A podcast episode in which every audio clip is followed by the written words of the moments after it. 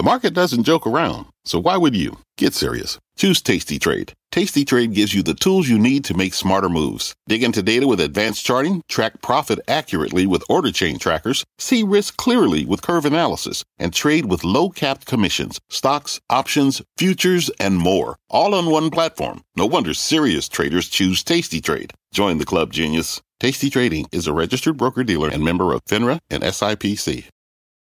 Tech stocks are shaking off their rocky start to the year. The NASDAQ 100 hitting a new all time high once again. Yes, yet again. The comparisons to the tech boom of the late 90s. It is Monday, January 22nd. Welcome to the Tech Check podcast. I'm Deirdre Bosa with Mark Gilbert. Good morning, Mark. Welcome back. Hello, Dee. Thank you very much. A note over the weekend caught our eye from a veteran Wall Street strategist by the name of Ed Yardeni uh, who would be familiar to the CNBC audience, writing that potential Fed easing risks fueling irrational exuberance. That irrational exuberance, similar to the late 1990s. He even asks in this note over the weekend Is NVIDIA today's Cisco? Noting that it's, quote, starting to remind us of the parabolic ascent of Cisco stock during the tech bubble of the the 1990s. I know this always sort of comes up whenever there's any moment of tech all time highs, D. But but what do you think about this comparison?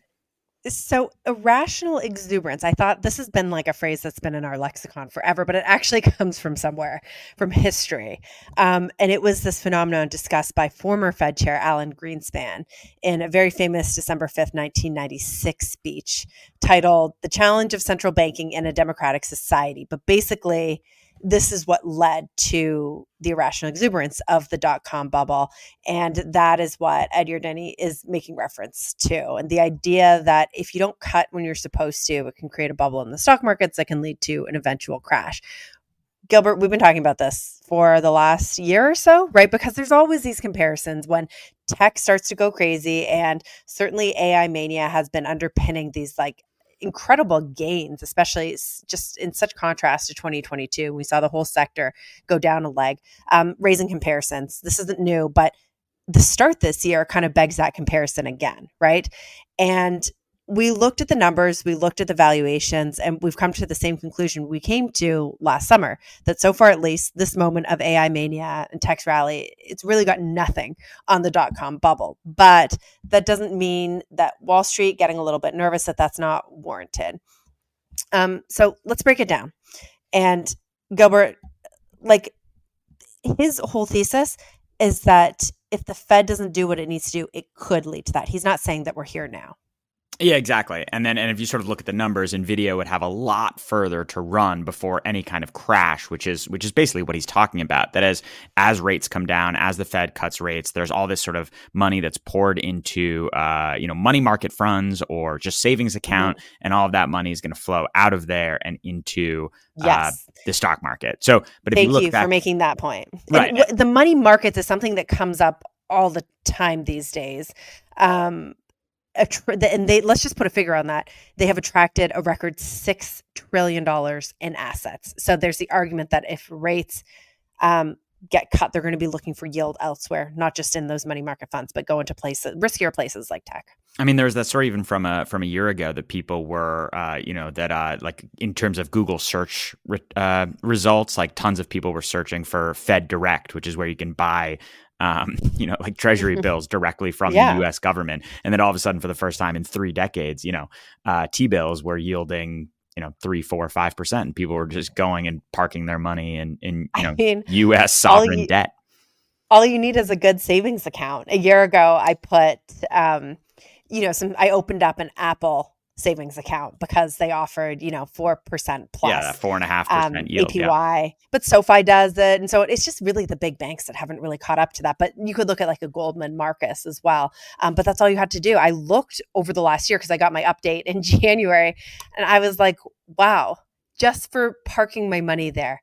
I made a good penny that I never had to look at, never had to worry about. It's like your risk free rate of return. So basically that's ed yardeni's argument right? That we've had this this uh, risk-free rate of return and that when that starts to dissipate or go away in the next you know i mean it could be soon if the fed starts to cut rates this year that money's going to go back into the stock market and we could see another you know uh, late 90s party like it's 1999 tech bubble moment.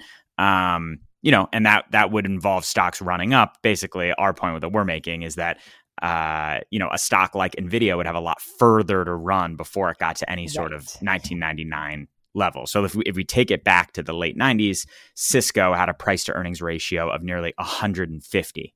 Nvidia right now is at 80, but if you even look at its forward PE, which is based on the expected earnings that it's going to have in the next fiscal year, and Nvidia is expected to grow a lot, so it's supposed to have good earnings next year. Its PE ratio is just 50. Cisco's growth outlook back then was just 30%. So you know, Nvidia's expected growth rate this year is 119%. So you're looking at at uh, you know less expensive stocks in today's era, and they have better growth prospects. Which is all to say that. Um, from a valuation point of view, these stocks may not be, an NVIDIA may not be as risky as a Cisco back then. The fundamentals look a little more reasonable.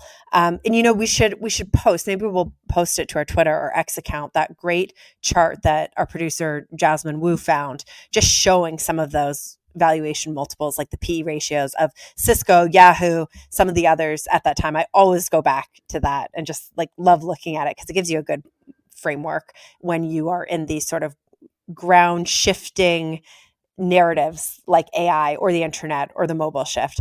Um, and this is the point that we've made before. We'll continue to make it, Mark, because it kind of just blows my mind every time I think about it.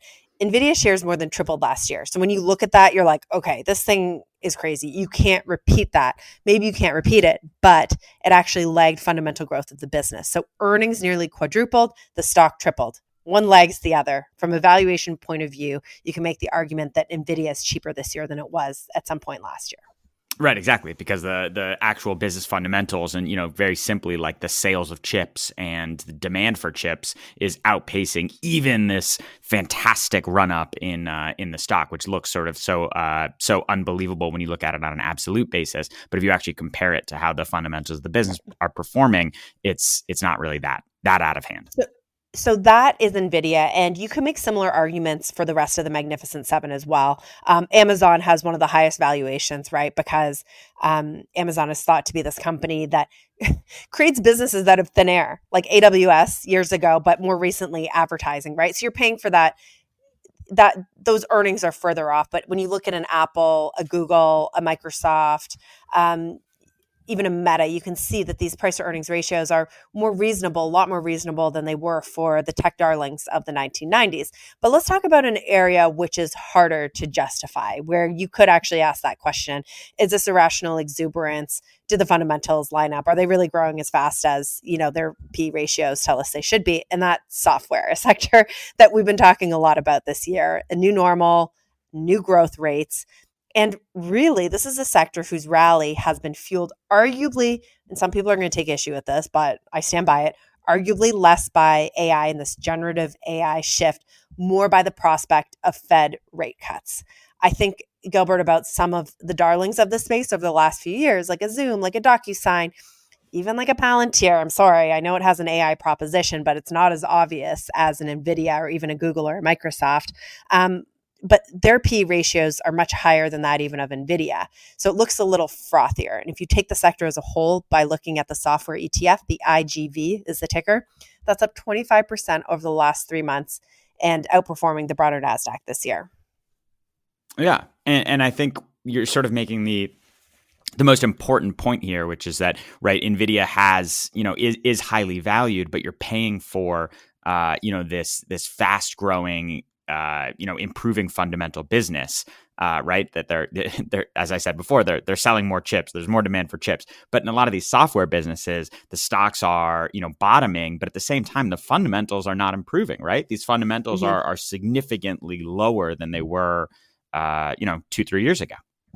You take a salesforce right which is a darling of the software space and even its expected growth of this year is or and next year it's like 10 11% so these aren't like the software names that were growing at 30 plus percent which we talked about as well in a previous pod and previous tv segments as a new normal for software so can they justify these valuations or are they also going to be sort of upstaged by a new generation of software companies that may be coming to public markets or not but where a lot of the new generative ai spending is going i think right? i just want to like yeah, yeah. And, and there's I think the the grain of salt is uh, you know maybe the maybe the uh, the share price is not out of whack, but is the or you know maybe the share price is sustainable for a company like Nvidia, but is the fundamental story sustainable, yeah. right? Like are you are you going to have you know there's stories over the weekend about about how much how many uh, you know how much chip compute power Meta has amassed right? Mm-hmm. Uh, you know, are they going to keep amassing at the same rate than they have for the last year or two, right? Does Nvidia, uh, you know, continue to sell this volume of chips at these high prices? Uh, for the foreseeable future, and that's really the question. It's it's it's less right. about valuation and more about the fundamentals of the business. Does that continue to perform the way it has been? Well, a good fundamental question too is competition, something we've spent a lot of time about talking about. And, you know, AMD feels like the competitor that has you know really high end chip that's going to come out this year that's going to be able to do a lot of the compute power needed for generative ai models and actually we should note that while the chip sector. No one's done better than the chip sector this year. Um, AMD was down today, and that was on sort of tempered expectations. There was um, an analyst note out this morning that said that sure AI is hot, but it's not going to be that hot. And the stock was down three percent, I think, last time I looked. And yeah, it was. Uh, it was North, Northland Capital, not a yeah. not a uh, a shop that we talk about a lot, but yeah, Northland Capital um, cut its uh, removed its price target for AMD, basically saying AI, yes, it's a big opportunity, but it's not as big as investors are thinking.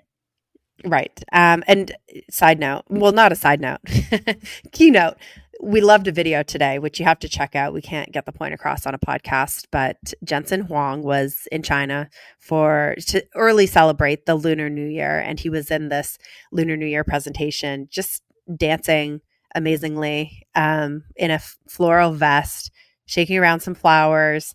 Um, I, have actually heard that, that there's some video of you also somewhere deep in the internet archives. Yes, you know, I tried to look for it today, but my career for at CCTV, the the Chinese Communist Network, when I first started as a business news anchor, speaking English, I, I it was the year of the rabbit, 2011, and I was in this commercial. I wish I could find it because it was it was great. But you know, the Lunar New Year. Maybe someone on the internet. Maybe someone on the internet with really good research capabilities. That yes, video of Deirdre, to- Deirdre Bosa uh, year doing a Lunar New Year celebration, Year of the Rabbit. It was Deirdre Wang Morris at that oh, time, oh, pre yes. pre marriage even. So yeah, if anyone please please send it to me. I can't find it, but I would I would love to see it. But that's what you do.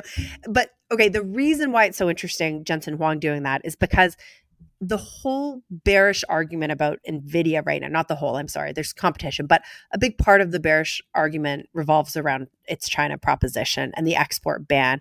Nvidia not being able to sell its most powerful chips, its most powerful GPUs in China, um, has led some on Wall Street to believe that, you know, you could see cracks in this bull case.